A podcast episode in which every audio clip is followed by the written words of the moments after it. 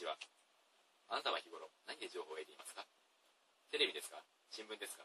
インターネットですか？ここでは情報についてお話しいたします。ここで日本人が何で情報を得ているのか？というデータを見てみましょう。文化庁の調べによると、1位がテレビで86%、2位が新聞で76.6%、3位がインターネットで大きく離れて29.8%になっています。やはりテレビと新聞が大きな影響力を持っているようです。ではまず新聞についての知られたい取材の事実についてお話しします。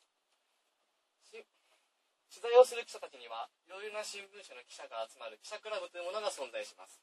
記者クラブとは日本新聞協会によると,、えーとジャーナリストたちによって構成される取材報道のための自主的な組織とあります。しかしこの記者クラブ実際には会員制で多くの新聞社のジャーナリストしか入れません。特に外国人記者などは持っているほかです。ではこの記者クラブでは何をしているのか。ここではいろいろな新聞社の人たちが取材したメモを持ち寄ります。そしてそれらを見せ合い答え合わせをします。こうして各社で報道する内容を統一します。またここでの答え合わせによって各社の話し合いにより実際に報道される内容と隠す内容も決められます。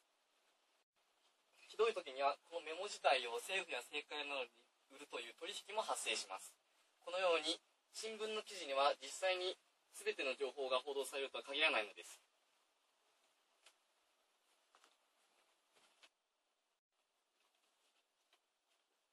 では、テレビはどうでしょうか？テレビのニュースの取材のほとんどはまず、新聞、雑誌からネタを探します。ディレクターが何を取材に行くのかを決め、ニュースの内容、おおよその原稿をほぼ完成させてしまいます。そして、テレビで放映するための映像を撮影しに取材に行きます。たとえ、現地に行った時に新たな事実や元の情報が間違っていても、報道する内容は変わらないことがあります。なぜなら、番組構成や原稿は放送局ですでにもう完成しているからです。映像を撮影するときも、よりインパクトの大きい映像を撮影できるようにします。そうすることによって、視聴者に強いイメージと先入観を植え付け、説得力がつくからです。また、インタビューの取材では、答えてほしい言葉が出るまで、何度も何度も粘り強く質問することがしばしばあります。わかりやすい例に挙げてみましょう。何か一言お願いしますから始めて、増税についてどう思いますか？そして、総理としての資質が問われていますが、どう思いでしょうか？と、明らかに相手を感情的にする質問をします。それによって相手が怒ったのであれば、それはインパクトの大きい美味しい絵になるから、それでいいのです。明らかに悪意がこもっているのではないかと思われるような質問をすることもあるのです。それは放送されることはありませんが。そもそもこうした事実があることからマスメディアというものは随分怪しい媒体となってしまいます。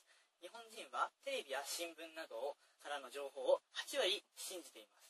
そもそも新聞やテレビにはかなり制限があります。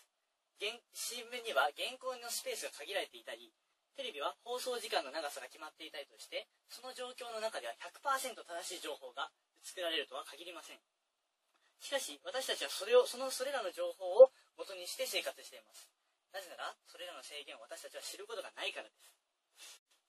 私たちが伝えたいということは 情報溢れている情報をいかに正しく使うことか。そのそのためには物事をよく考える力。そしてその情報が正しいかどうかを吟味する力。さらにそのそれらの情報によって正しい判断が下せるかどうか。これらの力が要求されているわけです。